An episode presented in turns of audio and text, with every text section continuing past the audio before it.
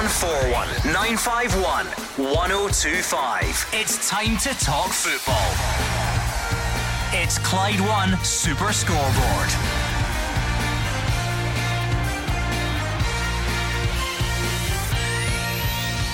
Good evening and welcome to Clyde One Super Scoreboard on another huge night of Champions League football for Celtic. Brendan Rodgers' side are underway against Lazio as they take their search for a first win to Rome. Bernardo and Forrest were given the nod in the two spots up for grabs in the starting 11. 17 minutes gone, no goals yet. And there's even Premiership action for you tonight as well with Ross County welcoming St Mirren. I'm Gordon Duncan, and joining me tonight you have Gordon Dalziel and Kenny Miller with a very strange schedule for us. We're 17 minutes into a game um, but lots to get through between now and the end of this one, Gordon. Yeah, but massive night for Celtic in Europe. Um, a game that they must win, Gordon, if they've any chance of staying in Europe after Christmas. Um, the fact that you mentioned there, the two changes, Bernardo in it in the middle of the park, James Forrest brought in maybe for that experience, played so many games, played in these big games before. Um, it's so far, I think it's been a very lively 17, 18 minutes. Um, Celtic really pressing as well. But Lazio will look a danger. And uh, the worrying sign for me was just early on Joe Hart coming out for the crosses. We've seen what happened at the weekend. It cost Celtic from a set play he just needs to be careful. They really need to defend well tonight. Come on then, it's 01419511025 as always. It is a bit different. It's got a bit of a different feel and the way I always describe it is if you find yourself shouting at the TV, come and shout at Kenny Miller or Gordon Dalziel instead. Much better, much better fun for you, much more productive. So as this game goes, if you want something off your chest, 01419511025. Of course, at half time and full time, it is an absolute certainty that you must give us a call and let us know uh, what you made of it once you go and stick the kettle on or go for something stronger, depending how this one goes. And to fans of all the other teams out there, whatever it is that you've got on your mind this midweek, get your calls in as well. Any St Mirren fans want to give the thoughts ahead of the game against Ross County? Rangers fans were two games out from your Europa League clash, a big one in terms of winning, obviously, trying to secure progression, maybe looking to take a bit of the heat off the Betis game, which happens to come a couple of days before uh, the League Cup final as well. So, whatever is out there on your mind is 0141 951 1025. I suppose, Kenny Miller, what we've learned in this first 20 minutes is actually nothing new. Celtic are fine at this level, at passing the ball around and creating opportunities, and within the game, they're fine. They, we know they can compete but can they actually go and win a game? That's that's the challenge. That's the thing that keeps evading them at the moment. Yeah, as me again, like you say, they're they're pretty competitive in the opening twenty minutes. They've had a lot of the ball. Uh, I'd be a, a concern the two or three chances that they've gave up already. Uh, I would say the concede. I think there's that stat that's came out. They've not had a clean sheet or they've had one clean sheet in uh, X amount of Champions League games over the last 10 years. So it does look like Lazio will score. So for Celtic to get anything, if they need to win, I think they're going to need to score a couple, which they always look like they can. You know, I say is this opening 20 minutes, they've been pretty competitive, but it's, it's getting over that line. I think they need to get that monkey off the back soon to get that win because every time a Champions League game comes along, everybody's throwing the same things at them. 01419511025. Come on, give us a call. Let us know what you're thinking, Celtic fans. How would you sum up the opening stages? I know some of you uh, might want to wait until half time to share your thoughts, but you need to keep us company. I don't mind Kenny Miller and Gordon Dalziel, they're fine, but I'd rather you joined us as well. So please do pick up that phone and let us know what you are thinking. Um, since it's everyone's favourite topic, what have you made of even um, further news on the sort of VAR laws of the game front? Did you see FIFA's um, IFAB? Sorry, are considering sin bins to punish players for dissent or tactical offences. Are you in favour of that? This comes hot in the heels of last night. We had big discussions about some of the VAR calls. Uh, and also brought you the news that they're thinking about widening the scope of VAR to bring in yellow cards, second yellow cards, corners, free kicks, that sort of thing. Uh, so anything else that's out there, you know that number 0141 951 1025. Celtic do have defending to do as things stand. Lazio just working it around uh, the box. It feels a bit strange reflecting too much on team news when we're a quarter of the way through the match. But we, you know, we've just come on air. I think everyone knew there was two mm. spots up for grabs. Let's be honest here. Um, that third midfielder beside McGregor and O'Riley and also the other winger. Celtic have Abada injured, Maeda injured and suspended, Palma suspended. Um, so Paulo Bernardo and James Forrest prefer- preferred to the likes of David Turnbull, Odin Thiago Holm. Um, and I guess it would need to be Mikey Johnston. There's not too many other wide options as things stand. Yeah, when these decisions come along, Brendan Rodgers seems to favour Bernardo in the middle of the park uh, rather than Turnbull. Um, the wide area was up for grabs there, and it was a straight swap. Uh, choice, sorry, between James Forrest and Mikey Johnston. Forrest is on the left left hand side. I think he's brought Forrest in because of his experience. Uh, the guy knows how to play in these games. He'll work his shift. Um, can get you something he can create, he can take you up the park. You'll probably see later on the game that he'll make that switch. Mikey Johnston will take over in that position. But just now, Celtic have just got to make sure they keep their cell in the game. I think they're doing okay. I know they've gave up a couple of chances. I know I'm looking at Joe Hart, a bit edgy sometimes. But when they get the ball, I think they're doing okay. I really do. I think they're still in this game. They're they're trying to get up the pitch. They're um, you know, they're pushing their fullbacks high up the pitch. They know they've got to win it, but they don't need to win it in the first half, Gordon. You know, as long as they keep their cell in the game, it'd be a disaster for me. I think if Celtic lose the first goal, I don't think there's mm. any coming back from it. But nil nil, they've still got chances to score. It's just football, I guess, Kenny. To be really blunt about it, you know, you're going to have to do without certain players. It's you know, it's not. This is not unique to Celtic it, it does go without saying if you get to this stage in the Champions League, you need to go away, you need to win a game. probably could be doing with a bit more availability in certain areas, particularly those wide positions.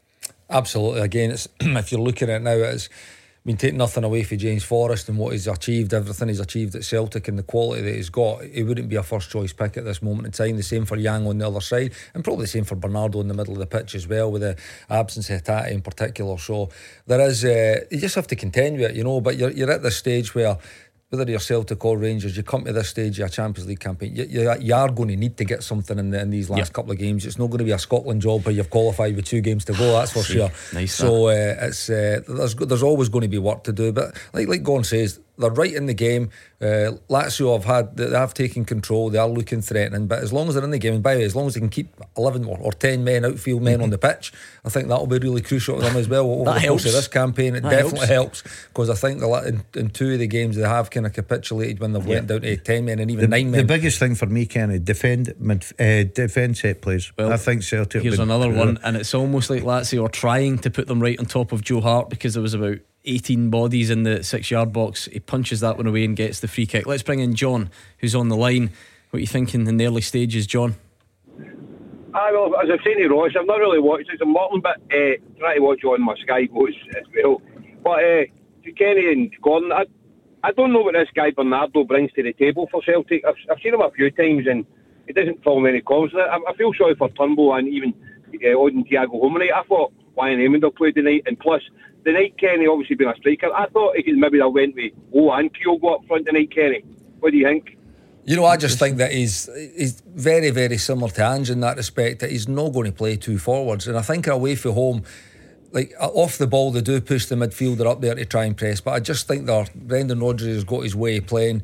Uh, obviously, Kyogo's the main man. He's going to play through there on his own. And in terms of Bernardo, I do. I'm, I'm like you. I'm like you, John. I feel for David Turnbull, and, and I'm watching and thinking maybe Bernardo just runs about more. Maybe he's got more of a work ethic about him. Maybe that's why he gets the nod over Turnbull because Turnbull's quality is undoubted. But uh, in these games, like as you've seen already, there's going to be long spells without the ball that you need to be chasing, you need to be disciplined, and maybe that's why he just gives Bern, uh, Bernardo the nudge. I mean, Gordon, let's not be too unfair because actually, just on the basis of the 26 minutes, I think Paulo Bernardo's been decent. Mm-hmm. So, you know, let's, let's not um, be unfair there. But the, the general point, you know, the, the, clearly Brendan Rodgers and lots of Celtic fans don't fancy David Turnbull in these types of occasions. John's question is, though, what have we really seen from Paulo Bernardo to suggest that he's definitely a better option? Um, I think I think what we've seen him when he come on at Celtic Park, Gordon, uh, as a substitute in that game, he was excellent. I've got to say that was probably his best game for Celtic. Since then, I think he's been very poor. But Brendan Rodgers has looked at the situation tonight, away from home. David Turnbull, for me, is a terrific footballer. And I'll say it again and again. And every time that people write him off, he'll come on the pitch, he'll score a goal. He, he, up at Ross County, he scored the first goal against St Mirren prior to that, three days. He scored the first goal again. He missed a penalty kick, get man of match at Ross County. But Brendan Rodgers looks at him away from home and a night like this and thinks, no, I'll go with Bernardo. I think I'll get more work rate out of Bernardo rather than for me the quality that David Turnbull possesses. What do you think, John? I, I, I agree with Gordon on Kenny there, but I just I just think I mean, say that game Gordon's talking about when he came on for a tie, he, he looked quite good. But after that, he's, he's not. To me, he's too pedestrian. I, I just don't know. There's something about the guy. I just can't put my finger on it. But I don't think I don't think he's better than Thiago Holm or David Turnbull. I mean, and as I say, at, at the night after played Forrest along with uh, Kyogo and rather they put Big O up front, just be a bit more direct. But as Kenny said, sometimes Ange, Ange maybe not play too up front. But Kenny, can I ask you one question? Obviously, you're a Rangers man, right? See, in, in Sunday he's had the chance, right, to close the gap again. I, I just think Rangers haven't got the bottle to do that these days. What do you think? Well, listen, John, I don't know how I can disagree after a after dropping points and what, like you says, was a wonderful opportunity just to ask that question of Celtic to put them under that little bit of pressure.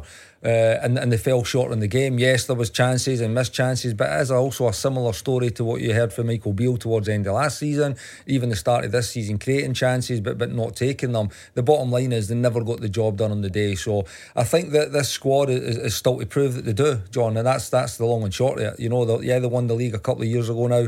Uh, since then, Celtic have obviously been back to uh, dominating in a, a kind of league sense and in the in the domestic game. But they've got to prove that they've got the bottle, if you want to call it that, or the mentality to go to these types of places. This has been billed as a big month for Rangers. We're going away to Aberdeen, going away to Tynecastle. We've got the, the cup final, and then you've obviously got Celtic Park at the end of the month.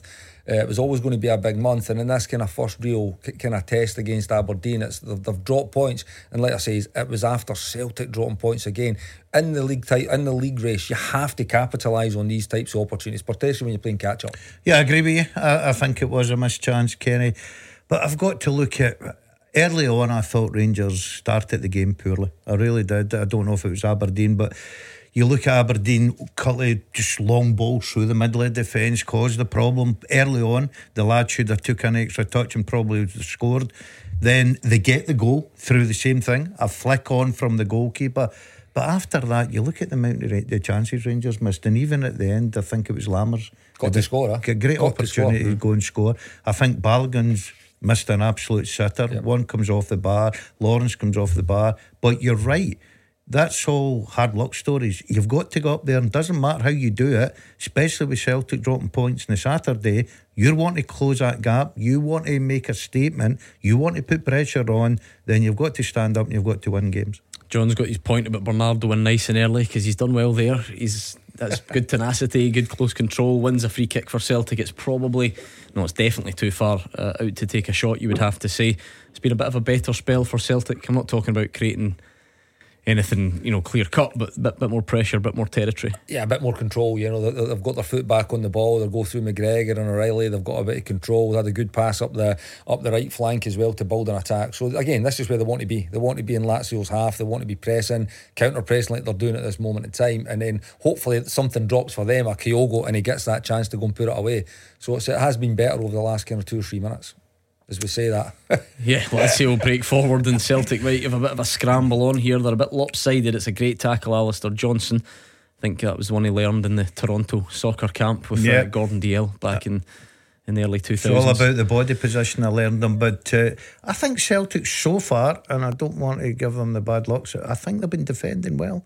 You uh, just cannot see a clean sheet, can you? And by the way, this is what I, they may well do it. It just whether you're just beaten down by you know months or years of, of seeing it, it just always feels it's like there's going to be an opportunity. It's there. a lot to go through the full game defending the way they're defending, but so far so good. So far, yep, you're right. So far so good for Celtic. I mean, Jiggy has sent me a message. I've no, I've no idea if Jiggy's out there or he's getting second hand information. But if he is out there and his first thought is to send us a message, I thank him.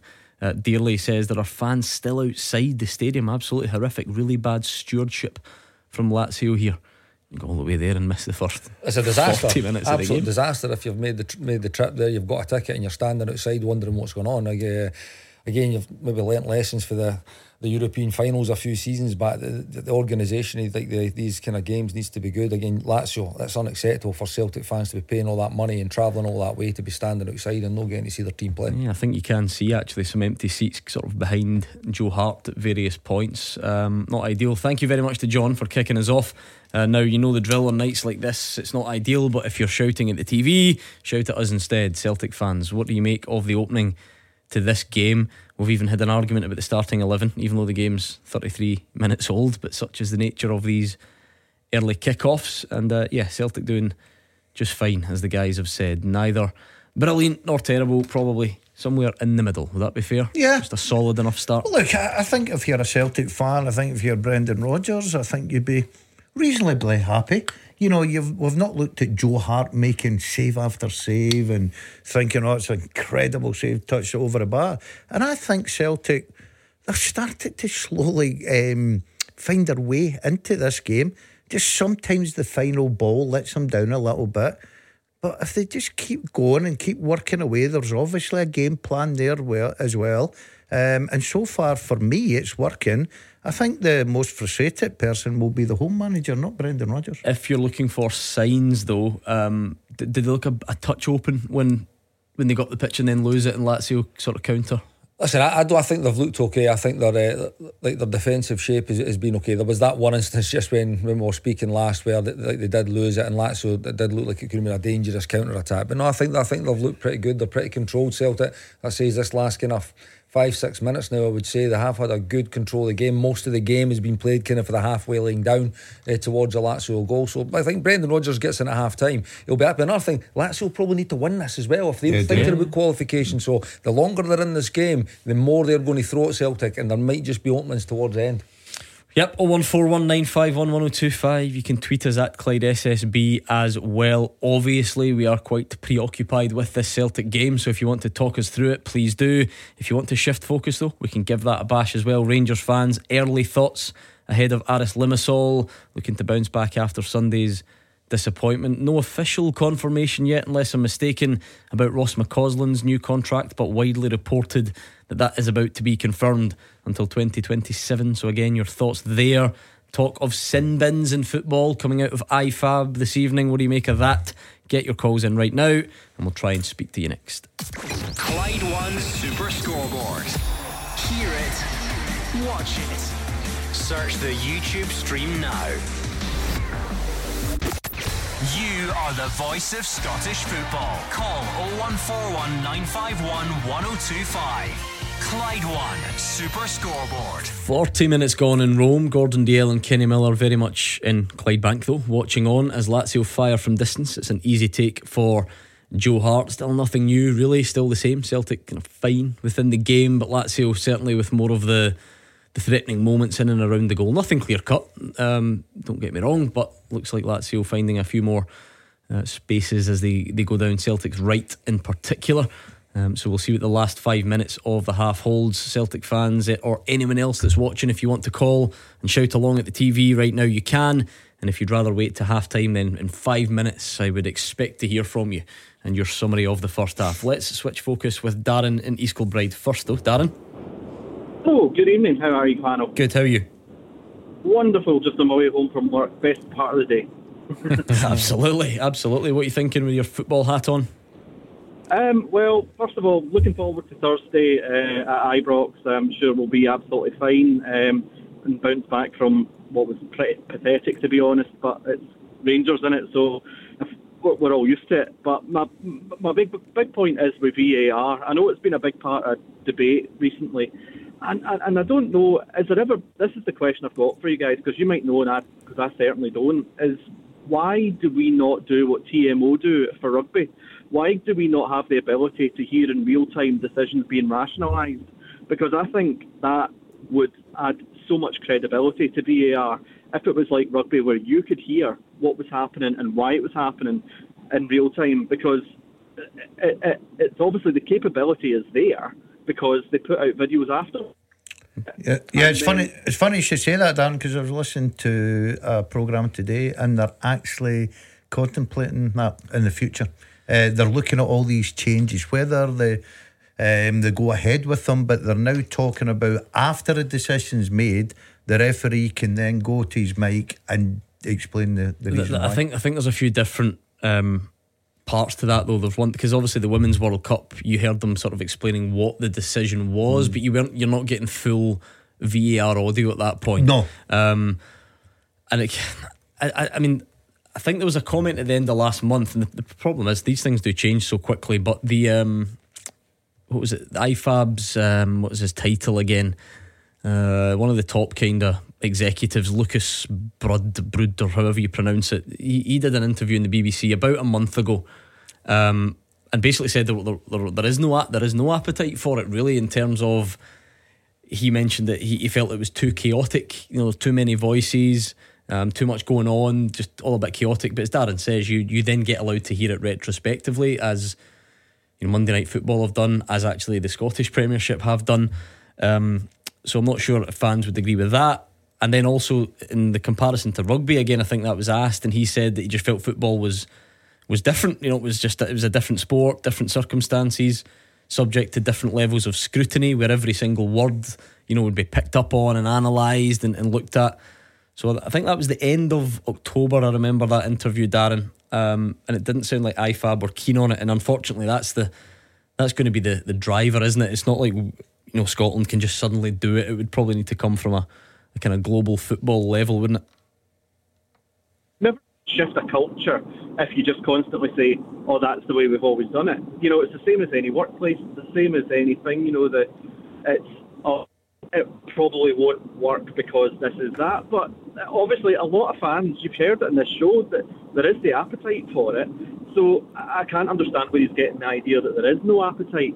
Um, uh, from another weird point of view, it'd be a good revenue stream for clubs as well. Obviously, rugby clubs make a lot of money selling those wee earpieces that you can listen to the thing as well. So it's, uh, even if nothing else, they could make a bit of cash out of it too. Here's your VAR conversation sponsored by insert big corporate um, machine here. Um, what do you think, Kenny?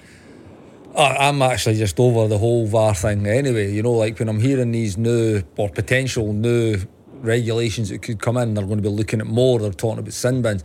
I want there to be less. You know, I want to be less interventions. I want there to be more flow to the game. I definitely don't want to be seeing yellow cards or corners or free kicks getting looked at. You just want to again, probably like a, a lot of the managers over the last month or so, that it's it's probably taken a turn, uh, a negative turn at that over this last month with some of the decisions and things that I've been getting wrong. So, yeah, I'm not. Uh, I've, I've, you know, you know, I've never been a big fan of it, uh, and I'm a, not a basher of it. I'm just not a fan of it. I just think uh, to bring it more in to talk, even these even the explanations, I, I really think they're they're putting the ones out there that make it look good and it, oh, it's all nice and fluffy and it's nice and it's right and okay, we're admitting this or we've done this or we got this right. I just I just don't think that uh, I didn't want to be hearing it to be honest with you, Do you. you not think it'd be great for a referee cup final, Rangers Celtic, give a give a penalty kick and then explain it to the supporters, And then everyone would take it and and, they would it and applaud it and say Uh, thank listen, you that makes much. sense, yeah, it does, yeah. It is a good question, Darren, and I don't think we've heard the end of it. I mean, I've been lucky a number of times. I've heard audio from a lot of VR decisions, and I find it interesting. And I think it's good, and I think it helps. Um, I'm not sure everyone uh, would necessarily agree, and you just look at you know look at England. They're how many they get their apologies a lot, and they always, as you say, admit what they've got wrong. Don't know if it ever, does it then help you? You look No. at Wolves, and they're just like, well, okay, great. We've had all By these way, how many times is it going to happen to Wolves? You know, Yeah, like so- this is it. So it that's night. great. We got it wrong and we've lost another penalty, and when there, there's been red cards potentially missed, it's cost us another point or three points. So you almost know? have to just accept it whether you get the explanation or not. Um, anyway, right, thank you very much to Darren on the line because the half time whistle has gone in Rome. Let's speak to Andrew McLean. Clyde One Super Scoreboard's European coverage with Trust Deed Scotland. For life after debt, visit trustdeedscotland.net. Andrew, take it away. What's it been like in the stadium? Yeah, Lazio nil, Celtic nil, the half. Been a good game then, eh? Just cut him off in his prime. That's the best thing for him, I think. is it? Didn't even get to the end of All the the way to Rome for that. Honestly, ah, mate, they've had a good couple of nights. Oh they? yeah, exactly. Did you hear it? Oh, I think is he back? Andrew, can you hear us? Oh, that doesn't sound good. That does not You sound think good they get at the all. Wi-Fi sorted over and on, wouldn't you? Who knows? Wonder Did you hear about? Did you hear about his um, living arrangements? Actually, In Rome? yeah, he's in a shared flat. No. No, we're, I've told this has been like an ongoing theme. We've been trying to like get the. I think the, the boys have been trying to do it on a budget. No he's in- expenses spared, He's, in a, he's in a shared flat now. When he first arrived, there was no one else in the flat, so Yeah. his room was locked. He had a lock on his door, and the other rooms there was just no one there. But at any moment, he could go back. And anyway, right, enough about that. We can't we can't speak to Andrew. I'll give you a brief summation. Celtic are doing fine. They are very much in the game. They've had some decent openings. They've not created any clear cut chances. And Lazio have done pretty similarly. They have maybe looked a bit more threatening on the break. Celtic have had more possession. Celtic have had more passes. And what that's meant is that Lazio have been able to break a bit more, find a bit of space down Alistair Johnston and Yang's side, get into one or two areas. They've tried to load some set pieces right on top of Joe Hart. But Celtic have stood firm in defence. They've not cut Lazio open or created that much, but they, you know they've had plenty of kind of moments in and around the box. And at the break in Rome, it is Lazio nil, Celtic nil. So Celtic fans, what did you make of the first half? Give us a call right now, 0141951 1025. This is good because you don't need to feel like you're taking yourself away from the game. Give us a call right now, sum up the first half, tell us what needs to change for the second half, uh, and there's a good chance you'll get straight through if you give us a call uh, right now. What do you make of it? I think Brendan Rodgers will be happy with the first 45 minutes. My little concern is probably down Celtic's right hand side. Um, I think Jan needs to do a little bit more to help Alistair Johnston. I think that's where the danger's coming from. But near the end of the, the half there, Gordon, I noticed that Lazio's best efforts were coming from shots from 30 yards, 28 yards, 25 yards. If Wasn't a great effort, either. We're all going over the bar. Exactly. Kenny. And, Yep. and and if you're Celtic, you're thinking, "Uh, we'll take that all day long. Hopefully, if they get one in target, our goalkeeper will go and save it because, you know, we've defended well. So I think Brendan Rodgers, nil nil. Um, I think the big second half coming up, obviously, an understatement. And it'll be interesting to see that first 10, 15 minutes, how the home side react. Because Kenny's right to say that if they're get any chances in Europe at all, they've got to win tonight as well to give themselves a chance. So there's a bit of pressure on both sides, but I think that the Celtic camp will be the happier. Give us a call, Celtic fans. How would you sum up that first half? What changes would you make in the second? Callers right now. Uh, Kenny, is that the, the the scheduling of this game? Is that where you, you take that into account? Because on away game one in the Champions League or away game two, you, you're probably more than happy with that, and you think, yep, you know, we look good for a point here, and maybe we could get one more. But as we know, Celtic need to win this, so there'll need to be a, a next a next gear sort of thing. Well, you know, like just touching on the end of that first half as well. Lazio captain wasn't happy. He's came off. He's, he's pulled his captain's arm, but he's clearly not happy with something. A lot of shots for distance, a lot of bad shots at that as well.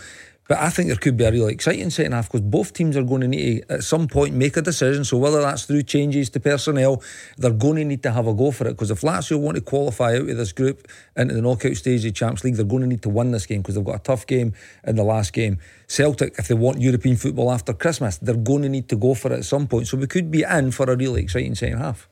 Is that that the key, Gordon? There, need, there is going to need to be a next bit. It's, it has been it's been fine. It's been mm-hmm. okay, but not really looked like scoring either.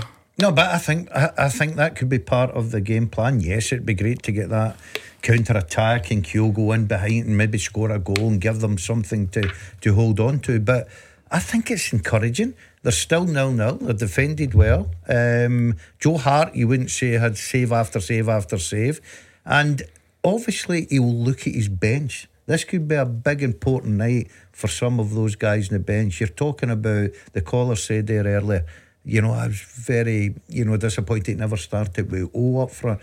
All of a sudden, O could become a very important player. Mikey Johnston coming on, giving them something near the end of the game as well. As long as they keep their cell in the game, Brendan Rodgers will be thinking we can create chances. Yeah, there's not been much though, Kenny. Not much to, not much to analyse. I can't see. No, let's talk through that chance that Celtic had, or even that chance that Lazio had. As we said, it's been, it's been sort of openings or or the, the beginnings of opportunities rather than, than any actual chances. Which is actually unlike conversation that you've been having with Celtic over the over the last couple of seasons in the Champions League because they have created and they have been uh, that force again. Maybe just goes down to lack of action for the likes of Yang and Forrest and Bernardo. That they're the guys that need to be the ones that are either on the end of chances or creating chances. And their, ma- their match time, obviously, this season's been pretty limited. But it's uh, as the game goes on, it will open up. I've no doubt about it. I felt at the start of the game actually Celtic did look like they could create. They were getting into really good areas.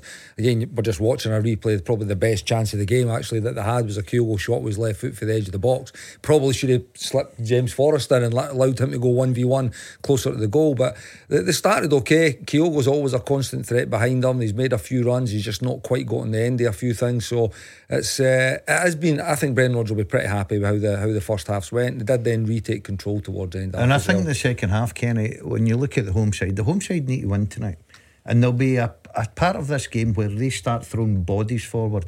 If Celtic can defend, you know they've got the ability on the counter attack.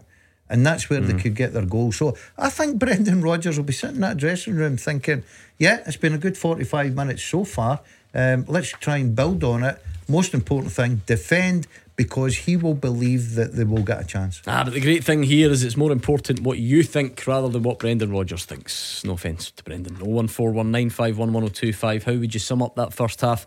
Celtic fans, and whilst you get your calls in, let me tell you about this. Clyde One.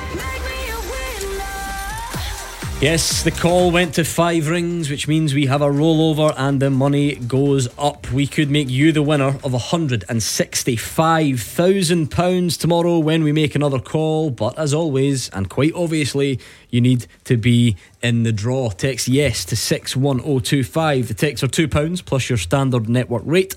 You can enter at Clyde1.com for £2 or call 0330 and the calls are charged at a standard rate as well. It is over 18s only, and the entries since Marie won on Monday have rolled over, but all the rules for this network competition can be found online. The important bit if you get the call from us after 3 pm Wednesday, the 28th of November, answer within five rings, say make me a winner straight away to win £165,000. Text yes to 61025. 0141 951 1025. This is Scottish football's league leader, Clyde One Super Scoreboard. Gordon Dalziel and Kenny Miller are here. They're both waiting for you to call out Celtic fans. What did you make of that first half? What changes would you make in the second? Call right now 01419511025. We've obviously been trying to keep an eye on it, taking some calls, talking about VAR, doing all sorts of other things. So let's get Andrew McLean's halftime eyewitness analysis from Rome. Take it away, Andrew. Yeah, Lazio nil, Celtic nil, the half-time score in Rome. It's been a competitive game so far. Neither keeper really forced into any outstanding saves, and I think both teams will feel they've got a real chance of nicking this year. There were a couple of early chances, starting with Lazio. Isaksen driving down the right, he cut in, left with the chop from the edge of the box. Didn't have any power though. Celtic not long after they went up the other end. Paulo Bernardo found Kyogo at the edge of the box, but that shot was pretty tame as well. It was also not a great sign from a Lazio corner. Joe Hart came out to punch the ball, just missed it completely. Um, but Celtic did manage to clear the danger at that point. 10 minutes in, a really good Lazio chance, this one, probably the best of the half. A lovely deep cross from Matteo Guendouzi. It found Felipe Anderson arriving at the far post, but his diving header into the ground before bouncing over the bar. Celtic then unable to capitalise on a mix up at the back by Lazio. Mario Gila taking the ball away from his own goalkeeper, sliding in there. It bounced through into the box, but Kyogo was just too far away from it. But both sides have had good spells of possession. Lazio probably just a bit more cutting when it comes to the attacking side of things, although it's not as if Joe Hart has really been tested on too many occasions. He did have to be alert though, five minutes from the break. Yang gave the ball away pretty cheaply. Luis Alberto then got a shot away from distance, but it was straight at the Celtic Celtic goalkeeper. But I think Brendan Rodgers will be relatively happy with what he's seen from his team so far. They just need to find that attacking spark or that moment of magic that could potentially see them get all three points from this game tonight. But the half-time score at the Stadio Olimpico is Lazio nil, Celtic nil. As the second half gets underway and no changes at the break, I don't think that's a, a huge surprise, is it? No, because um, as I said, I think Brendan Rodgers will be quietly quite happy with the first 45. Um, be interesting to see as the game develops and goes on the substitutions that he's going to use. I'm sure Mikey Johnston will come on the pitch at some time. Uh, I think O maybe asked to come on and try and grab something. He gives you something different. But so far, I think they've been quite happy, but they just need to be careful and make sure they're concentrating and keeping that back door closed. Yeah, and Yang does what Gordon Dalziel's been asking him to do and gets back to help out this time and, and Celtic get it up the pitch. But that is the challenge, Kenny. Not to, I'm not saying this is all his fault or whatever, but you know, James Forrest there, when you get those rare moments to break up, you kind of just have to make it stick. You have to make it count. You can't give it away and allow Lazio to, um, you know, get back and regroup and come back at you. Well, you don't want them to have it all their, all their own way and, and get camped in your half and it be like a, and your goals under siege. You know, you need to have that, like you say, making it stick. You need to be buying a free kick, try and get yourself off the pitch. And to be honest, I don't think it's become that performance yet for Celtic because they've had their moments mm-hmm. where they've pinned like Lazio back as well. But these, these, that kind of opportunity that we've just watched there, where it did kind of fall at James, that's a real good opportunity where you can then go counter. And if you can get a hold of it and then you can get that second wave of support coming, it's a good opportunity to counter. Like we did see Lazio in the first half have two or three of those opportunities, but nothing really came of them. So at the start of the second half, again, Celtic are well in the game. It's a game that could go either way. Uh, 0141 951 1025. Whether you want to talk about this game right now or something else entirely, something from the weekend, you can pick up that phone it sounds like a tough night for the fans out there, or some of them. Someone called in, they didn't want to come on the show during the break, but said that their son uh, was out there and didn't get into the stadium until the 42nd minute. Ridiculous. Jeez. All that way, way all that, that, money, yeah. But look, I think if Celtic can get something tonight, it'd be worth that um, disappointment. Craig is in Whitburn on the phone. How's it going, Craig? All right, I'm good. Yourself? Not bad. What's your point for the guys this evening? So my point is, from my opinion, I feel like through the media that uh, Rangers are held to a higher standard than what Celtic and other teams in Scotland are. Uh, my reason being for that, there's a few incidents that have happened very similar with Rangers and Celtic. And whenever it happens to Rangers, it's all over the newspapers, it's all over every football talk show, it's all over everything. But then it seems when Celtic do similar things, it just completely goes in the wind. No one says anything. Very quickly, because this, this is tough, Craig, because the game's on and it's a nightmare for everyone. Kyogo's just had Celtic's best chance. He's just fired it past the post. Um, anyway, uh, like like what? Explain to me your theory. So, for example, there was maybe about I can't remember how many weeks ago it was now. It was about six weeks ago or something. Celtic played Hearts. Now, I've watched the incident for the penalty several times. Kyogo does what every striker does, and he tries to put his foot in. He puts his foot wide, hoping that the defender comes in and cleans him out and then gets the penalty. There is zero contact. There is absolutely zero contact. I've watched it over and over again. No, there, there is though, isn't there? This, this is the problem with these conversations because everyone like, and I, again, I always try and make this clear. I'm not saying I think that's a penalty. You lot can decide, but Cochrane's knee does hit the back of Kyogo's leg. Whether it's enough for a penalty or not, you lot can argue it, but you've said absolutely zero contact, none whatsoever. That's just not true, is it? I didn't see any contact on that. To remember, I don't know why we're arguing. I'm sure Craig will elaborate as to why we're going to argue about this decision in a second, but listen, there's clear contact, and that's why there is the penalty given. But it's, it's every bit of contact doesn't need to be and a penalty, and, and, that, and, that's what we're obviously saying. But we can't saying, come on and say there is absolutely no, no, zero contact. Yeah, absolutely. Um, right, Craig. The guys think there was a bit of contact, but anyway, what's the next stage of your theory? So that isn't that isn't the only scenario. Um, there's been a few. Um, so, for example, I can even go back as long uh, as a couple of years ago when Rangers won the league. There was a couple of months before Rangers won the league. We were in lockdown. Celtic, uh, other fans were angry. Thousands of them went outside Celtic Park rioting.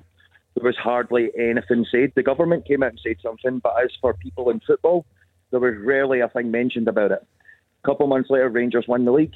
Rangers then the Rangers fans go out and celebrate in numbers, and they are slaughtered all over every single newspaper and every single show.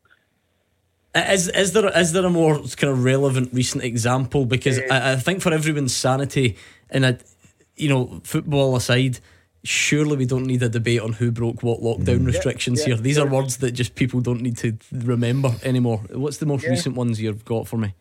So the most recent one would be the fact that entire season and the entire of last season, all that we heard in the news every single time Rangers got a penalty was penalty Rangers. We hear this phrase now: penalty Rangers, penalty yeah. Rangers. Celtic have more penalties than Rangers this season. And yeah. I've watched, I've watched some of the penalties they've been given. There was one earlier as well, Greg Taylor. There was no contact on him, and that was hundred percent. He just flew over the top of the defender, not a word said. But as soon as it's Rangers, it's of course Rangers got a penalty. Of course Rangers got a penalty. I believe it's a narrative.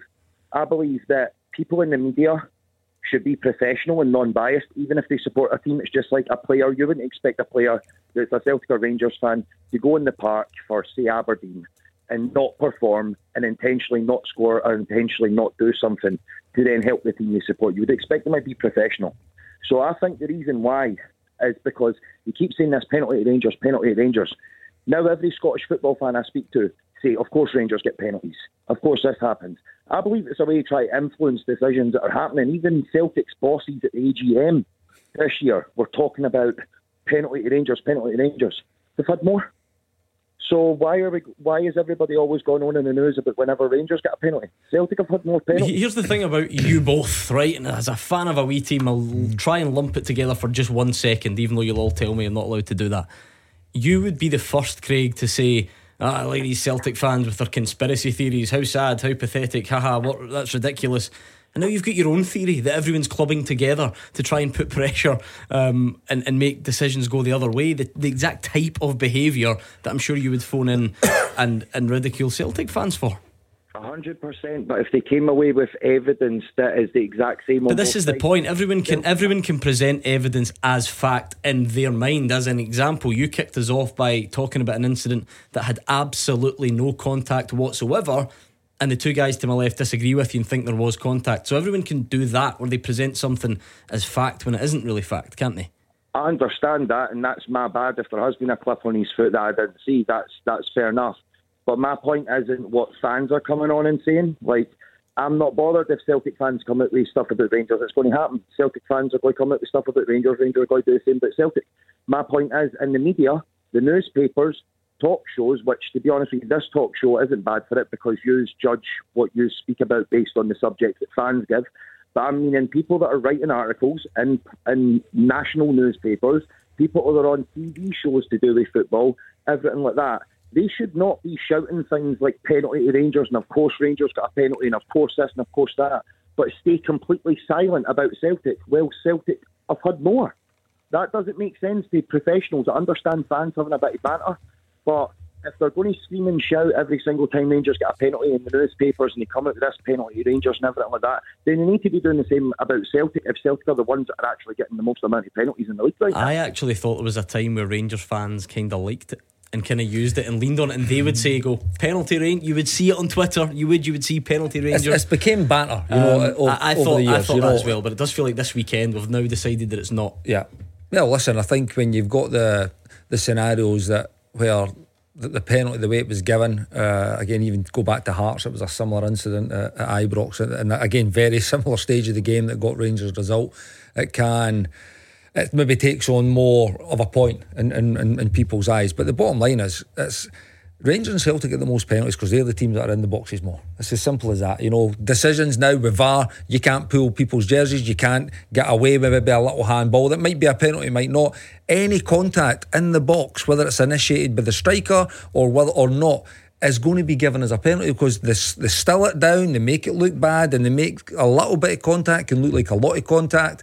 It's just, you know, it's the whole thing with, with VAR at this moment in time. Defenders are now going to get, need to understand you cannot pull a, a, jersey. It's as simple as that. It's going to get caught. You can you can get close, you can defend, you can hold, you can make contact, but when you're pulling somebody's jersey, it's not penalty. And by the way, the contact and the pull of the jersey on, on Sunday at uh, did not make Connor Goldson go over like that, but he knows when he feels it, he can go. Mm. There's going to be a penalty. So the penalty the Rangers thing has become banter, you know. And but but Craig's absolutely right. Celtic have had more penalties than Rangers this year. So it's uh, you know I, would rather just like again even like for a, for a media perspective, a, a fan perspective, a pundit. I just want to be talking about the, the football side. Of it. You know, I hate talking about VAR. Uh, I don't want to dive into these conspiracies. Again, you just want the teams to go out and play. You want them to win the game, and you want to be, like, be talking about the football and the players and the managers, and no necessarily refereeing mm. decisions that are leading to penalties. Quickly, Gordon, because we're very late for Beat the Pundit. Thank you to Craig for his call. Fifty-five now gone in Rome. Um, I think there was a was there a good chance for Celtic a moment or two ago. I think Celtic are doing very well. I thought uh, Kyogo was going to find the back of the net. It was great play. O'Riley, you know, that's what he's getting into those good positions, forward position, picks the ball up, gives him a, a terrific pass, takes a touch, and he's just a bit unfortunate. For me, Celtic are actually growing in confidence. in And there was game. Yang's header. It was Yeah, a Yang that's the header one. in That- back yeah. post. Do you know what? See, as soon as I Yeah. said it, I couldn't remember what I was referring to, but I knew there was something. It was he's got to That score. it. It. comes to the back post. Does he try and head it back I- across? Well, he's trying to. He might be trying to pick Kyogo, who's standing in the middle, but I think he's close enough to get it down into the ground and on the target. Okay, you, get, Uh, listen, we've played up front. We're we're hitting the target with that. We're going for I think it's a goal. We're Very- going for very goals. similar to uh, the the Lazio chance in the first half actually when it was played inside Johnston towards the back post and, and they they uh, they missed it, bounced into the ground and went over the bar. But uh, it was a really really good opportunity. And by even if he was picking Kyogo, he got it all wrong. It ended up going roughly to the edge of the box. So it was a really good opportunity. Two good opportunities for Celtic in this opening ten minutes of the uh, 10, 11 minutes of the second half. Let's play this. Beat the Pundit with the Scottish Sun. For the best football news and opinion online, thescottishsun.co.uk slash football. Come on then, beat the pundit time 01419511025. If you want to take on Gordon Dalziel or Kenny Miller, you need to call before 7 o'clock. Tackle the headlines. 0141 951 1025. Clyde One Super Scoreboard. Gordon Dalziel and Kenny Miller are here. Kenny Miller's just spent the break telling us how he's racing his children for money in the street. That's the, that's the type of conversation that we've uh, developed here because uh, it's a bit quiet in Rome. But a good opening for Celtic. Mikey Johnston's on for James Forrest. And he looked sharp when he came on. He picked it up, went past a couple. He probably should have just tried to get the shot away, tried to overdo it on the dribble, uh, and eventually was crowded out. But bright signs for Celtic is still goalless, 63 gone. Ciro Immobile has come on. He uh, happens to know where the goal is as well. That's another brilliant piece of skill uh, from Mikey Johnston, but the pass uh, isn't there on this occasion. So you can call us, you can shout at the TV, shout at the radio, let us know what you're making of the game. You can change the subject entirely. We've had a few Rangers fans on talking about VAR and various other things. So why not pick up that phone and get in touch with us after we play this? Pundit with the Scottish Sun. For the best football news and opinion online, thescottishsun.co.uk slash football. Tommy is in Livingston. How's it going, Tommy? Yeah, not bad yourself. Not bad, thank you. You're a Celtic fan. What would you say is more likely, you beating the pundit or Celtic going on to win this in Rome? Uh, depends on the questions, but by the sound of it, Celtic seem decent tonight. They're doing okay. You would, yeah, they're doing all right. Yeah, yeah. I think every Celtic fan will be pleased with this performance tonight. Uh, need to win it though. 25 minutes of the 90 to go and try and do that. So we will see. You're right, Tommy. It does depend on the questions. I've had a look. I don't think they're overly difficult. That's all I'm going to say. Um, Gordon Dalziel, your win percentage is mm, not great. No, it's Kenny's- still up there. Kenny's is 100 to mention it all the time. Is it a hundred? Many you played twice? How about 15? No, you've not. I have. No, you've not. I have. No, you've not. I I'm. I'm, I'm the one that's played more than anybody. No, you have no. You not, not here you play. I played about Well, he probably has. He's on twice a you're week. on twice a week, But though, eh? you- you- 16 Kenny's played a few good few times. Anyway, we'll toss the coin, Tommy. If it's heads, it's Kenny, and you're usually on the outside, aren't you? Oh, You've gone middle I know. seat. I've taken, I've taken the Oh. bad seat. I've taken the Go bad seat. Wait, I, I never took the middle seat. I was given the middle Right, seat. exactly. Um, don't want him to moan all night. Right, heads, it's Kenny. Tails, it is Gordon Dalziel. it's heads, it's that seat. It's Kenny. Uh, up Oh. Do against you want to Tommy swap, mate? No, you're all right. in Livingston. So let's give Kenny some greatest Come on, radio. Tommy. Hey, I'm still little. Do you know what I hope doesn't happen? I hope we don't get a goal Oh, no. during Beat the Pundit. I'll I think shout. we'll Oh, there'll pretend be a it doesn't Susan quiet there. Right, let's give Kenny. Oh, Kenny. Donna, man, how can you hear him? Oh, still, he's, he's flipped us back on. Let's there. give Right, I was going to say, I'm not give Mark him- Wilson. You don't need me to get beat, all right? All right. Give him Don't some be looking right me in the eye. hits radio. Uh, so he can't hear us. Tommy, 30 seconds. Answer as many as you can and pass if you don't know the answer, okay? Sound, cheers. Top man, your 30 seconds starts now. Who scored Celtic's winner the last time they won against Lazio in Rome? Ntcham, Who, which Scotland international plays for Fulham? uh, Liam Boyce has 28 caps for which country? Northern Ireland. Who's the current Cove Rangers manager? Pass. How many goals has James Tavernier got in the league this season? Nine. Giakoumakis joined which MLS side from Celtic? Uh, Atlanta. Who's the captain of Partick Thistle? Pass. Okay, Kenny Miller, let's bring him back. Can you hear us? Wait, is Gordon Dalziel's facials? He keeps nudging me. As if, as if it's going to Why be Why are you touching people so often? Because I'm excited for him. He's a hundred percent record. I, I've didn't hear Tommy. Tommy but did well. No, he didn't. How do you know? Nah, because to, uh, Tommy was too slow. No, I don't- Tommy too slow, even is that? hear. Tommy too slow. Right, anyway. TTS, yeah. S- Same set of questions, Kenny Miller. 30 seconds on the clock. Your time starts now. Who scored Celtic's winner the last time they beat Lazio in Rome? Jam. Which Scotland Forrest. international plays for Fulham? Tom Cairney, Liam Boyce has 28 caps for which country? Northern Ireland. Who's the manager of Cove Rangers? Paul Hartley, How many goals has James Tavernier got in the league this season? seven. Giakoumakis joined which MLS side from Celtic? Atlanta. Who's the captain of Partick Thistle? Oh, Docherty. Celtic women beat which team 13 0 at the weekend? Pass. Name any club Anthony Ralston went out on loan to from Celtic. St Johnstone. Hey, give me the next question. Ah. He's at it. He's at it. No. That never went. If you had been going for the 10, I maybe would have. You, got, you get the first one wrong. It's Forrest. No, it's not. you talking about? It is. No, it's no. Chat in the last minute. Cham, Forrest scored the first. Come on, you. Oh, he scored the winner. Oh, right. He does Oh, that that one. Oh, Well that, done. Uh, yeah, I yeah. bet Yeah, Forrest did score, didn't he? as if I as if I suddenly said. Oh, you were scored on the fire there, mate. I can't believe you never even guessed. Tommy in Livingston, what? what? do you think? The, the Oh, Celtic I one. can't- Just get past that. Tommy, what do you think? Oh, Uh, t- he's way too fast. He was just so fast, wasn't he? Um, you, but like Tommy, racing his boy at lamppost to lamppost. uh, Tommy was decent. Tommy got Cham, so you were both level after one. Tom Cairney is the Scotland international who plays for Fulham, which is tough. He's got about three caps, and they were all about I don't know, not quite ten years ago, but not too recently. Um, Liam Boyce has twenty eight caps for Northern Ireland. You both got it. Cove Rangers manager's Paul Hartley. Only Kenny got it, so he's four two up. He's then five two up because James Tavernier has seven league goals. brilliant. you both got Atlanta United. So, you know, Tommy was decent. Uh, uh, he was both. hanging in there, but Fair play to Tom. Kenny was in fire. However, Brian Graham is the captain of Oh, Partick aye, okay. Thistle. Uh, Celtic women beat Aberdeen 13 0. You did have time to get one more. Anthony Ralston went on loan to St Johnstone, Dundee, Dundee United, United. and Queen's Park. So one, two, three, four, five, six, seven, three. That's excellent, mate. It's a pumping, yeah. Yeah. To- Tommy, you just need to lick your wounds, mate. Tommy's Never give one, out yeah. your second it's, name. it's just a tough school, Tommy. Hard lines. That's a tough one. Cheers, anyway. Good Cheers, man. Tommy. Thank you, Tommy, in Livingston. Change for Celtic, and it is an interesting one uh, because oh, Cameron Carter Vickers with the header saved. O has come on, and Paulo Bernardo has gone off. So clearly, Going for it. Oh, he's Going two for up it. top. Who, Well- was, who was asking for that earlier? yeah. Well, actually, did it at the weekend at half time. You Was wonder it? if it was a rehearsal. It didn't. I was going to say, did it work? Not really. I mean, Celtic scored from the penalty spot. O went up top. Kyogo dropped in. I say I don't like it. At the weekend. I don't like Kyogo doing that.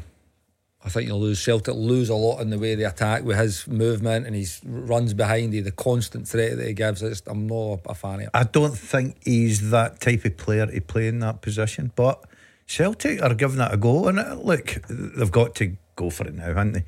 There's no point sitting in there nil Yeah. nil. You'll get a pat in the back away from home, but outside the box. It's fired low. It's saved by the Lazio keeper. Celtic are knocking at the door. There's nothing brilliantly clear cut, but they really are. Um, you know, getting to that final third quite often. There's quite no bad well. chance that, you know, for, for Yeah. all. Like he's got a free shot, 20, 22 yards to go. Listen, he, he gets a hold of it, but straight down the keeper's throat. Um, I suppose though, Brendan Rodgers had to not had to do something, but you're, you're you need to go on and win this. You're you're trying to attack. You know, trying to go on and, and win it. You don't have that same. You know, usually you can swap the wingers readily, and you know if it's Abada or Maeda or even Palma, none of them are available. So, in terms of trying to make an attacking change, it, sort of had to be O for a midfielder, didn't it? oh yeah, yeah, and uh, it gives him that little bit of, uh, you know, uh, strength in the middle of the park. If he does drop uh, Kyogo just in there, gives the midfield a little bit of help. But I'm with Kenny. I like to see Kyogo right up on defenders, just looking for that chance. He's not had a lot tonight, but you know that if one chance just falls to him or one quality ball, and Celtic have certainly got the midfield players that can um, um, play the quality balls. Kyogo could be onto it, and this could be a good night for Celtic. As I say, so far, 71 minutes. I think Celtic have been excellent tonight. I've got to say, I thought they would have found it very difficult in Rome, but they've been excellent tonight. Oh, however, Lazio, it's a good block. Um, the TV director um, or his staff, I'm forgetting whose job it would be. Somebody's having a tough night because Yang has just said on the screen that Yang's been booked, but I think it was Matt O'Riley. It certainly was Matt O'Riley who put the, the challenge in. Uh, down on the wing to stop a counter attack probably was a booking. Um, so into the referee's notepad. He goes 72 gone, Lazio nil, Celtic nil. We've been saying it all night. Celtic fans, why not give us a call? You might be at the nervous stage though, where you're sort of um, getting a bit worried about the game rather than wanting to come on and speak to Kenny Miller or Gordon Dalziel. But certainly, as soon as this finishes, because it will be done in about 20 minutes' time, uh, we would be looking for you to get involved on the phones. It's going to be a big 20 minutes, isn't it? It's a, this is it. need to go and find something for both teams, eh? Yeah, yeah. Well, Lazio are still in a decent position. They wouldn't like to go to Atletico Madrid looking for three points, but um, they're a home side. They'll come under a wee bit pressure now. We're obviously watching the game this.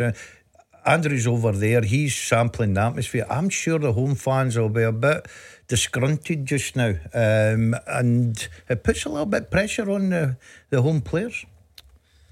Yeah, as we said, I mean Celtic need to win tonight and then sort of go and do something as well in the, the last game against Feyenoord. so Feyenoord Atletico tonight. That's an eight o'clock kickoff. So um, a bit to wait for that one. And Celtic obviously hoping really in terms of third place after Christmas that Atletico can go to Rotterdam and win as well. So a few pieces need to fall into place. Oh, they do, and I think again, like that game tonight, will, will decide. And if Celtic can get the result, that game tonight will, will tell you exactly what needs to happen in the in, in the last day's fixture. But it's, again, it's not going to be easy when you come into this stage. Let's say you're, you're not going to have qualified for the uh, for the the knockout stage of the Champions League. But to have to win your last two games against that level of opposition to potentially even get the Europa, it's yeah. a tough ask. You know, like you know that the damage has been done. Really, absolutely has been. You know, like I think the losing to Lazio at home in that last minute, even the even the draw against Atletico at home, it's like their games that were right there. I mean, and it could have swung either way, you know. And like we've said at this moment in time, these games are falling the wrong side for Celtic at this moment in time. You know what? Tonight could change it because they've been very, very good. They have had the better chances in the second half. There's no doubt about it. But it's about taking those chances. One four one nine five one one zero oh two five. You know the number. It's obviously going to be a bit more unpredictable on the, the phone lines when the game is on. So maybe you're a fan of another team out there and you've been choking to get a point off your chest for quite some time. Now could be an ideal time to do it. 01419511025. Uh, we do have Premiership action tonight as well. Ross County against St Mirren. What are your thoughts on that fixture? For me, it's a it's a big game. It's a big game for both. You know, I think Ross County need to get. Uh, I think they had this run of games obviously at the weekend at home, and then another home game tonight against uh, St Mirren. They were looking to try and bounce back after a really, really poor run of results uh, to try and pull them away for those. Uh, like the relegation spot and the playoff spot. But St Mirren are just they found that one again at the weekend. They had a wee run, a wee kind of blip, I would say, for them over the over the last kind of couple of games before the, the international break. But they got back to winning ways there at the weekend. So they'll be looking to cement that uh, that, that, third place with, with a win tonight. But Ross County, again, new manager in place, they'll be looking to get that one as well and start climbing the league. Yeah, the new manager bounce, one of football's great cliches, Gordon, that no one can mm-hmm. fully put their finger on as to whether it happens, whether it doesn't, why it happens. Um, Derek Adams, as Kenny said, we saw him back at Ross County for the third time um, in his first game in that third spell at the weekend, just a nil-nil draw with Kilmarnock. They probably, possibly could have nicked it. I think Kelly cleared two off the line, didn't they? Um, yeah. But tonight a home match again, so a couple in a row at home for, yeah, for Derek Adams. I, I listened to the manager's interview after the game, and I think he sounded very happy of what he's seen, uh, the attitude, uh, everything he got out of the players. But you're right, Gordon, they're down there in 10th place. Got a good opportunity tonight. Get a few points on, they'll, they'll lift them up the table a little bit, give them that bit of confidence. They're at home. Where you look at the Paisley buddies going up there, they're only two points now in front of Hearts. Hearts breathing down their neck. So it's important for them to get a good result. I think that'll be a very good game tonight in Dingwall. Yeah, 10 without a win for Ross County, hence why they've changed manager. Um, like five draws within that spell as well. It's not all been defeats. Let's hear from Stephen Robinson ahead of that one tonight we go up there confident. As I say, we've we've only lost three games all season. Um, we sit in a really healthy position in the league. We have to go with the right attitude, um, which the boys will do, and, and we've got an opportunity to use that game in hand over some teams to, to extend our position. We'll, we'll face a tough task. Derek will be organised. He'll have his team very organised. They'll be direct, and they'll, they'll try and test you. So, we, as I say, we have to match that test. They haven't got new personnel. Um, a new manager sometimes gives them a spark, and, and we have to make sure we, we don't allow that to happen and concentrate solely on ourselves yeah, you forget how good the opening run was because he says we've only lost three all season, mm. which is true. The three were within the last eight. You know, it's that kind of last period there that things have slowed up a bit. But that's just natural. You can't if you to go back to that very um, basic level of credit that we give teams, had you offered St Mirren the chance to sit third going into December, they would have taken your hand off. Incredible. Yeah, I've I've seen them a couple of times this season. The one thing I will say about them is they're very well organised. They work very hard uh, as a unit. Uh, they're difficult to break down. And um, I, I think the manager's doing a terrific job there, I've got to say. Um, but that will be a difficult game. Um, as I said, Derek Adams coming back. He's had a few days now, get his feet settled down, look at some of these players you know, just analyse the full club again, and he'll be looking to try and turn this into three points tonight because that would give them some boost. They could leapfrog, is it Aberdeen and Motherwell probably with three points? So, uh, great incentive. Yeah, looking forward to that one. The big game in Rome. I actually thought that decision had gone Celtic's way because um, both teams are just giving the ball away. Yangs tried to take his man on, lost it. It left Celtic uh, a bit exposed, but then Lazio played a crazy pass and let Celtic break through. Kyogo, a really positive run from him.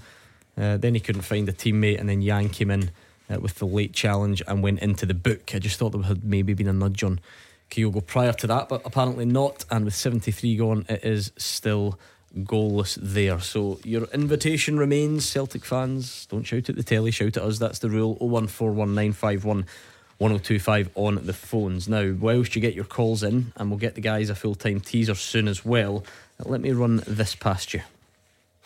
Cash for Kids Mission Christmas with J&D Pierce, Scotland's premier structural steel specialist, changing landscapes across the UK. Yes, Cash for Kids Mission Christmas is back. We know that Christmas can, you know, as much as it's an enjoyable time, it can be a tough time for a lot of families, and this year things are going to be even worse for those families. We're all aware of the cost of living crisis, so for those families that were already struggling, uh, this could be a real, real tough time, a real difficult. Uh, couple of weeks ahead, so we're just trying to make a bit of a difference and asking you to help by supporting Cash for Kids Mission Christmas. Um, we're going to hear a bit about where your money goes because it's always worth uh, sort of hearing the people that are impacted in a positive way by it. So, Scottish families affected by alcohol and drugs uh, are a group which help children and young people whose parents have fallen into addiction. Uh, now, Pam Burns works for them. She tells us how the kids are sometimes even left without food uh, because, unfortunately, that's not the priority in their house myself and all the staff, we can fill our boots with food, you know, food that we know the young people want to eat. And then when they're out with us, we've always got food available to offer to them because food isn't always a priority. The parents' priorities may always be drugs and alcohol, and the young people often don't have a lot of food in their house. If we've got food in our cars, we can offer that out when we're dropping them home. And also, every time they get in their car, they can get something to eat. It goes without saying. I think everyone would like to try and help those children that Pam's speaking of. As many as one in two live in poverty in some parts of Glasgow and the West. Now, the great thing about Cash for Kids is we can guarantee that every single penny raised goes straight back to those families and children uh, that need your help. 100% of the funds. So it makes such a difference to them. And if you want to find out details or donate, please go to Clyde1.com forward slash mission. Uh, and a quick mention to some of the people already doing good things uh, for Cash for Kids, the Bayne's Charitable Trust from Bayne's the Family Bakers, uh, Foresters Financial, Howdens in Cumbernauld and East Kilbride, Unison and the Wheatley Group on Cochrane Street. They've all made sizable donations which have been vital, but every little helps as the phrase goes. Whatever you can, please help out. Cash for Kids Mission Christmas with J&D Pierce, Scotland's premier structural steel specialist, proud to support the local community. Taking your calls on Scottish football. 0141 951 1025. This is Clyde One Super Scoreboard. Lazio 1, Celtic nil, and it's Ciro Immobile with the goal. In many ways, Celtic fans, you will be all too familiar with this picture. There has been very little between the sides. Uh, Celtic have had openings, Lazio have had openings, and in fact, Lazio have made it two. That will be that 85 gone, and it's Immobile off the bench to get a double. They are on the pitch. The staff from Lazio, the substitutes, they know what that means. It's a brilliant result for them in the context of the group. It is going to be yet another Champions League defeat for Celtic, Gordon and Kenny, from a game which there really wasn't much in. They cannot seem to get results. It's the same old story. Uh, Celtic fans will just be sitting looking at this, uh, the pictures coming in just now, going shaking their heads. Same old story. I feel for Celtic, I really do. Um, the first goal came from a break in the box, and Carter Vickers get caught um, flat footed. The lad get in at the back post, scored the goal. All of a sudden, you're under that little bit of pressure, and as normal, it's like buses.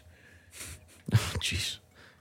Oh, I thought you were going to finish that sentence off. No, I was Just wondering letting if us I fill in should- there. Absolutely no need. Kyogo, it was nil nil. Celtic were looking like they possibly were the most likely to score. Kyogo broke up the pitch, lost the ball, Immobile scores, scores again, game over, another defeat, one point on the board, and all the same questions will come out again at the end of this one.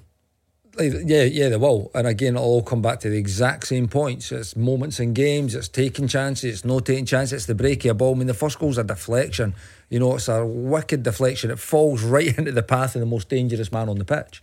And Immobile dispatched into the top corner, and that was just wonderful striker play from there. He uses his body, it's not a free kick, he uses his body well just to put Scales off balance, and then he aims to shoot, chops inside Carter Vickers, who couldn't move his feet quick enough, slots it past Joe Hart. It's a wonderful a, double. He's had a lot of credit and deservedly so. The Scales need to do better.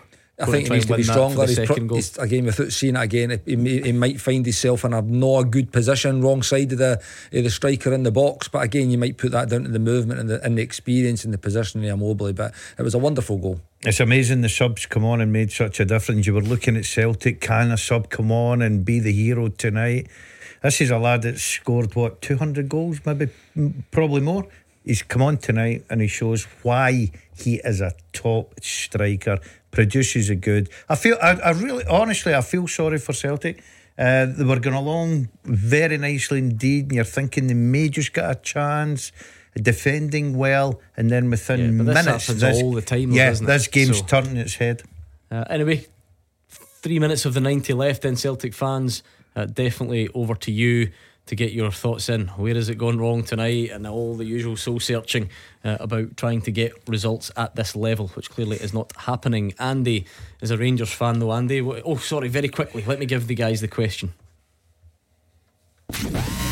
The full time teaser with Sliding Wardrobe Solutions East Kilbride. Slat wall panels available in seven colours. Now in stock at East Kilbride at competitive prices. Question tonight is who were the last five players to wear number nine for each Celtic and Rangers? So the last five number nines for Celtic and the last five number nines for Rangers. Griffiths. Defoe, yes. Griffiths, yes.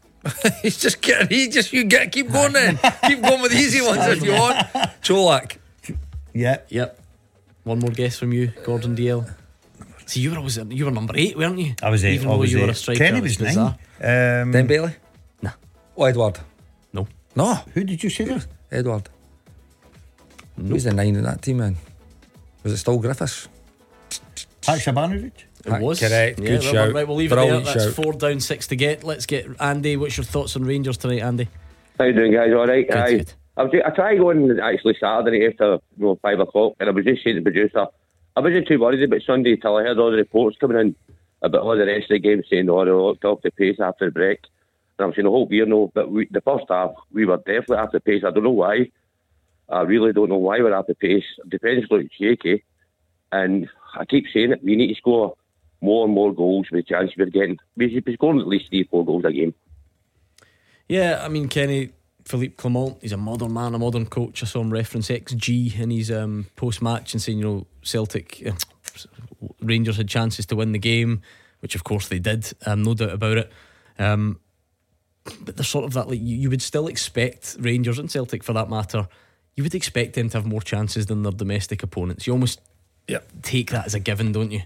No, you do, and, and and they should have. You know, you've got the bigger budget, you've got the more resources. Again, that comes with better players.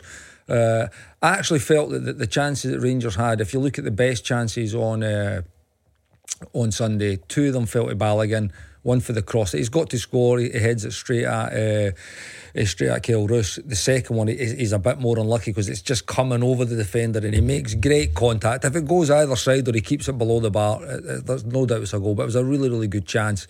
Uh, I can't really think of two like really, really clear cut opportunities that, that were created through really good play. Uh, really pulling Aberdeen apart. I mean, you had the, the, the, Lawrence shot that went off the bar as well, but again, that was that was never going in. Danilo was a wee effort inside. Danilo inside down the first half. tight You- angle. You know that, that Tom Lawrence when he cut in in the first half as well. I still think it would have been a really really good finish. I mean that was actually a really good play. uh, to create that. And again, it was between two players that I've wanted to see on the pitch for a while. At the same time, it was between Lawrence and Cantwell. There was the over, goes to Cantwell, goes back to Lawrence, he cuts back in and, and puts it in the corner. Again, another good save. But uh, yeah, listen, I, I think and similar to the game we've just watched, when you get moments in, in, tight games, you have to take them, and you know, and that's why. That's why play. That's just where players can make their name. In the big moments in the big games, you're making a difference. You know, and in that game on Sunday, after what had happened with the drop points at Celtic Park on uh, on Saturday, it was really, really important that Rangers took the, the, the, this moment to to close the gap and ask the question. When you're talking about a title race, you know, if you want there to be a title race, I mean, that was the chance. That was the real opportunity there to go and set a bit of pressure. You really think that was rust after the break, Andy? Is that what you put that down to? I I, I don't know why. I mean, you think you get new manager and you get two weeks to work with the players, get his thoughts through how they're going to play and their system they're going to play. But I mean, the first ten, I mean, they their defence were they, they two two big long balls. You're going, where's where's your defence here? I mean, Butland made a great save it can happen, Gordon. I think mm. a lot of you know, Brendan Rodgers said he felt Celtic were a bit off it because yeah. of the break. He, he, very quickly said, "Look, it's not an excuse. You still need to go and win, win a game." Um, I guess the flip side would be well, Aberdeen didn't look rusty after the break, but, but that's because they raised their game and round and round we go. No, I, th- I think Aberdeen started the game well. I think the caused. T- yeah, but I'm talking about the, this perception that teams can be rusty. No, I don't. Look, I, I look at this so? game. No, Kenny talks here about Rangers' chances. Yes, Rangers gave up a chance early on. Lad should have done better. Miovski gets to go 1 0. Aberdeen, I think, were decent for 35 40 minutes for me. Second half, you look at the possession stats. Rangers dominated that game at Pittodrie, dominated the game. And uh, it's all about scoring and it's all about time, timing of the goals. I think if I was in the Rangers camp, were Rangers at their best? Probably not. But I would have been disappointed looking at that game overall and coming down the road with just one point. I've got to be honest with that. And see the rusty side of it, we've got to also flip it. What is it? Is it rusty because they've had two week break, or by the way, is it the scheduling too many games? You know, it can't be both. You know, like you're either wanting a wee break to get back fit and, and get players back for injury, and by the way, have a bit of time on the grass for Philippe Clement to work with his players mm. and make them better. By the way, I thought Rangers were okay on, on Saturday. This was not like as much as a lot of comparisons were drawn between the Hearts game at Ibrox. Rangers were rubbish that day, you know, and they did get out of jail. If they had won that game, I don't think you could have said they got to jail. Even if they had got that late goal with Lammers, mm-hmm. again, there's another chance, sorry. Lammers should have scored with that header, and it was a brilliant chance. But I just think, like you're saying, Rangers aren't at the best. I don't think we've seen what Rangers' best is at this moment in time, because I think that was a decent enough performance for what I've watched for, for the, the, the most of the season was have Celtic been awarded a penalty here? It looks like it mm-hmm. looks something. It was late, late in the day. Um, is that a penalty for Celtic? Yeah, well, o, o was up, and there was a nudge in the back from Patrick. He's been shown a yellow card. You'd have to assume so. It just obviously we were yeah. Yeah, it's indeed. Kick. There's a penalty to Celtic. It's not going to be enough to win to get anything from this game because they're two 0 down, and we have already passed the three additional uh, minutes. So it's just going to be a consolation. Um, and I'm surprised there's such a big deal being being made of it. I suppose though that is still to be checked by VAR. It might be overturned. What did you think? I thought it was minimal contact, but I, I did sort of think I was mid rant. I was mid rant. Yeah, so yeah, I, was, I was off though. Or did you not see it? No, I'm very so sorry. O, o jumps and there's a one hand like you know the kind of forearm into the back. See the good thing about the live stream we can act it out, and he's just mm. nudged O as he's gone under the ball. Um, didn't think there was loads, but I, I actually would quite like to see refs clamp down on that stuff because see when you're in the air, you, you guys know better than me. A tiny oh, touch can. Yeah, I mean, it can. If it can really put you. Yeah, but it's also uh, again because I've not seen it, it's the context it because if the defender's just he's going to out of the way, ah, he's not going to give it. He's, he's going to overturn it, yeah. it, There we go. Unless he's, he's strong. Yeah, nah, it's not happening. He's coming to the screen, so that will not be given. Uh, you would well usually we know the we know the drill by now. The referee's been told there's a good chance of an error here. Do you want to come and Take Have a, a look. look. Off he goes, um, and we'll get another look at it as well. The slow motion does nothing for anyone. I don't, do you know what it is? I don't actually think the angle's very good. Nah, that's, that's not, not a penalty. Just, that's yeah, not a penalty. Unfortunately for Celtic, it's yep. it's not a penalty kick. No, there's not enough. Like there's enough. There. No, Surpri- very surprised the ref gave it in the first place. Actually, yeah. I think it's because you can see the way maybe Oh's reacted to it. He maybe thought there was more of a nudge, but no, mm. he wasn't getting anywhere near the ball either. So it was. Uh, yeah, no penalty.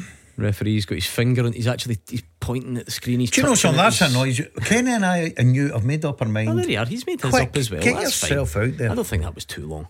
No, Uh, no, no penalty. penalty. There you go. It's- it- even as bad as that, Celtic as well. uh, Even when you think there's a penalty to have something to cheer, it is taken away. Uh, no penalty. We've now played five and a half minutes beyond the 90.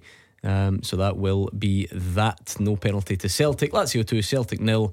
And it will finish there. Um, thank you to Andy on the line. We were talking about Rangers at Aberdeen uh, at the weekend, whether it was rust after the international break and, and what happened there. But um, we're about to turn our attentions to full time in Rome. So, Celtic fans, what did you make of that? It feels like we could probably play back the calls from various Champions League games uh, over the last few seasons. But you know, word it in a different way if you can. That's your challenge. 01419511025. Always somehow predictably falling short, even in games more than capable um, of kind of mixing it for the 90 minutes. The big moments, Celtic never seem to get them right. Lazio have, and it is 2 0 there. So good time to call us 01419511025. How would you two sum it up? I, I, feel for Brendan Rodgers and Celtic again. It was another decent enough, particularly away from home performance in Europe where they had control. I think they've had the most possession. Second half, they, they had the best chances. I think with, through Yang's header, through the the, uh, the good uh, the one at Kyogo pulled past the post, and then they've just been hit with a, a one-two at the by Immobile, a top-class striker. Two really good goals, good finishes. But they were in this game. It's just another day missed chances. Let's try and get the eyewitness account from Andrew McLean. Yes, Lazio 2, Celtic nil, the full time score, and Celtic know for certain that they'll have no European football after Christmas following two late Ciro Immobile goals. And it was a game in the end that was competitive, but it's the same old story for Celtic. They felt that they will have competed in this game with Lazio, but in the end, they come away with no points, and that European journey will come to an end at their next group game. There were a couple of early chances for both sides. Uh, had one for Lazio, that was a team effort, and then Kyogo had one at the other end. It was easy for the goalkeeper to gather there. Then 10 minutes in was probably the best chance of the first half. A really nice deep cross from Matteo Guendouzi. It found Felipe Anderson arriving at the back post. You thought he was probably going to score with his head, but he was diving in. It bounced off the ground and then over the bar and away from safety. Before the break, there was an easy save for Joe Hart uh, from a Luis Alberto strike. This one from distance. It was a good start to the second half for Celtic, though. They needed some sort of attacking spark, and there was a real big chance for Kyogo as well. He was at an angle in the box after receiving the pass from Matt O'Riley, but he dragged that one wide. Then poor decision making from Yang as well, which gave up another chance for them because it was a good cross to him at the back post, but instead of going for goal, he tried to head it back across the box, but it wasn't close to any of his teammates, and it ended up just bouncing away from everyone. At the other end, Isaksen had another effort. This one at an angle as well went just by Joe Hart's post. Celtic knew they had to go for it. They brought on Mikey Johnston, who had a couple of nice touches very early on. They brought on O as well and had him and Kyogo on the pitch at the same time. And right after that, it looked a bit more positive. They forced a couple of saves. Cameron Carter Vickers with a header from a corner, and then another one from O. That one was a shot from distance. They tried to pick up the pace, but so did Lazio as well. And the one thing that they did that really changed the game was they brought on their main man, Ciro Immobile.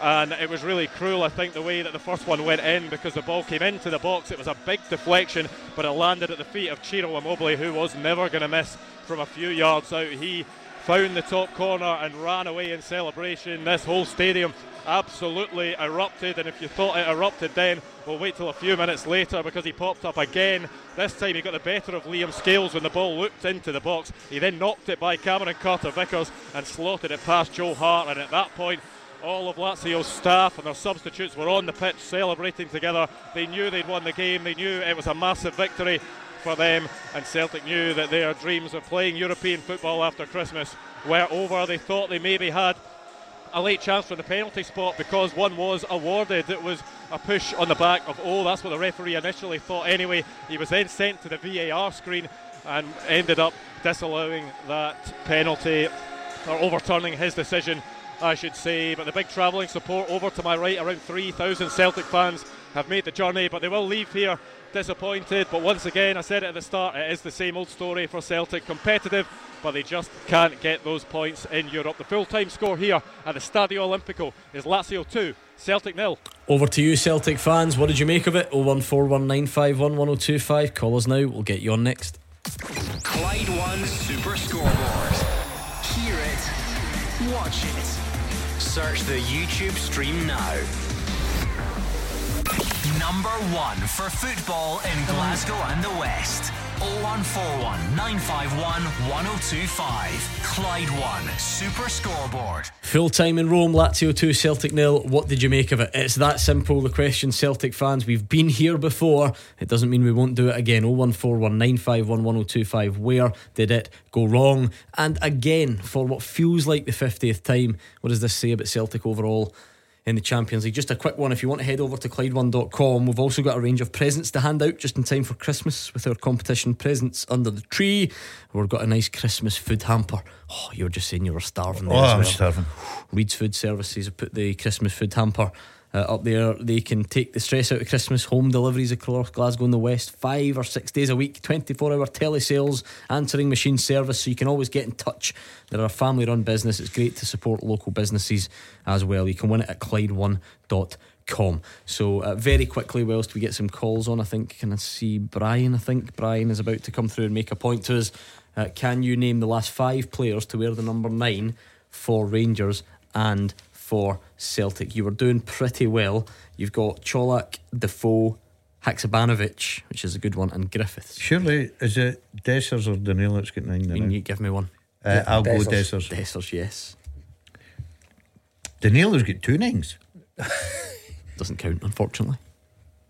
Hold on a minute. Yeah, me. Yeah. For which team? Yeah. Oh, Oh, well, it's for Rangers. No. Celtic.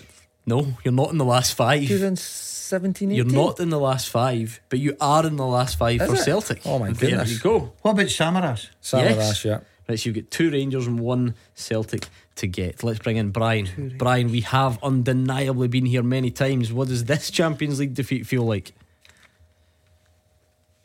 Gordon. I mean, it's getting to the stage now. It's just we're becoming a laughing stock in Europe. I mean, this has been going on now for over ten years. I mean, uh, when I was a young man, I remember going to the games when Kenny was actually playing with Celtic at the time, and Celtic would go out and we beat Benfica three 0 and Kenny, I think Kenny scored a couple of goals that night. I was at that game. Number And, nine uh, on his back. I just I just remember uh, like games like that, and you, you, Celtic used to be, especially at home, used to be really hard to beat.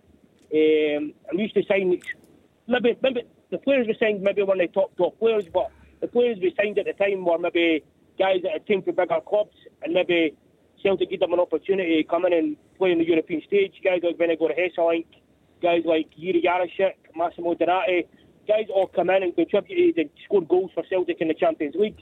And I look at the team now, and you, you're just wondering if Theo goes down, or you know what I mean? Where's the goal coming from? I mean, you can't seem to see where Celtic is going to get a goal in half these games. And I just think uh, the, the, the guys at the top of the club, we really need to wake up. And I mean, every year we're posting these profits, say 40 million, 30 million. I mean, it's about time that actually dipped into some of this and started bringing in a two or, I think that's what Celtic. They need two or three really good players from maybe top clubs. Maybe only get a chance at some of these bigger clubs who could come in and just squat right into the first team at Celtic and maybe take us on a level because at the minute watching this, it's, it's absolutely dreadful. As Jock Stein said back in the day, the Celtic shirt does not uh, shrink to fit in inferior, inferior club, inferior players. And at the minute, I'm sorry to say it, but Celtic's just got a bunch of inferior players that aren't good enough for European football.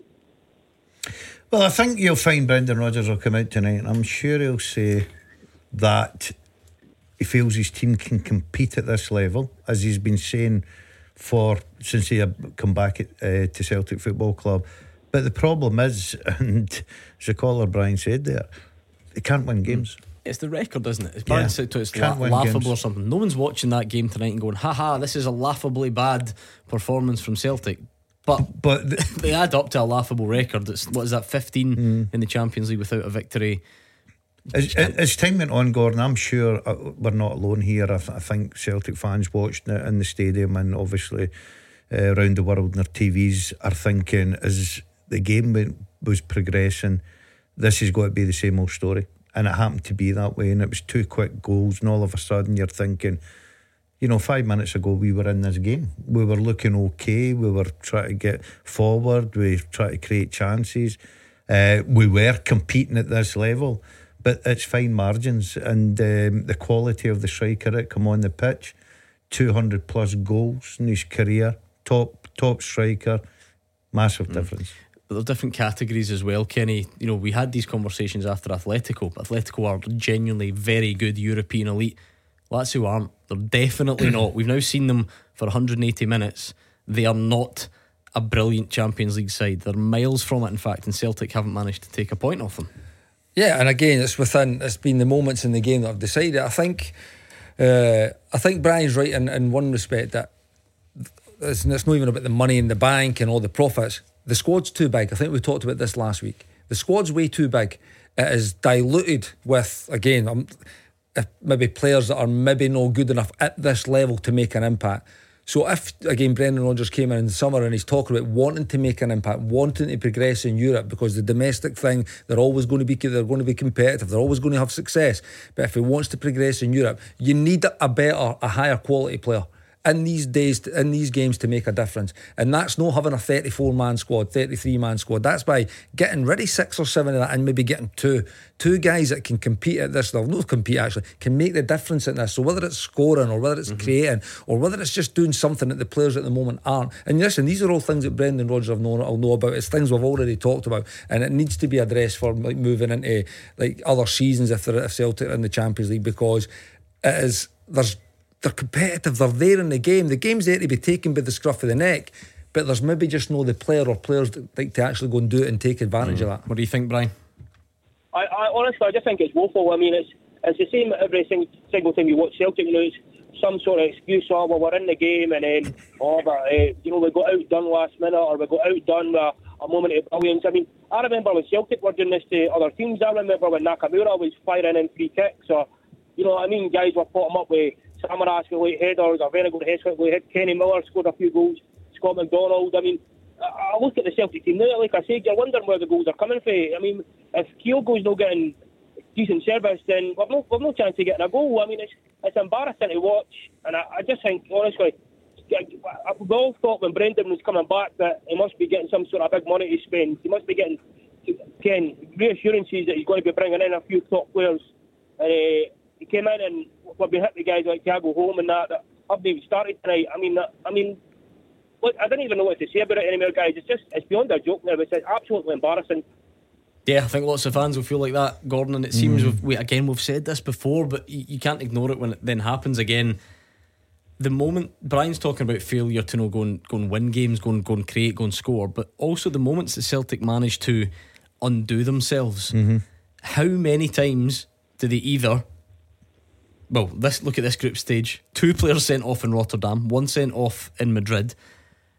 Penalties conceded in the past, and also late goal to last. But also conceding. Uh, maybe it's just me. Somebody correct me if I'm wrong. It seems like in Europe, Celtic concede quick fire goals a lot. Mm-hmm. You know, concede one, then concede another to absolutely extinguish all hopes.